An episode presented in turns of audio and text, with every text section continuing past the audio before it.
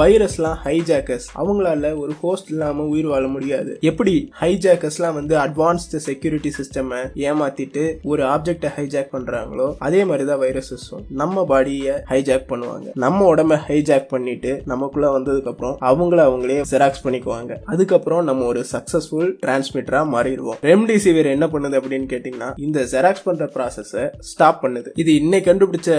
antiviral drug அப்படின்னு கேட்டீங்கன்னா இல்ல இது வந்து ஹெப்படைசிஸ்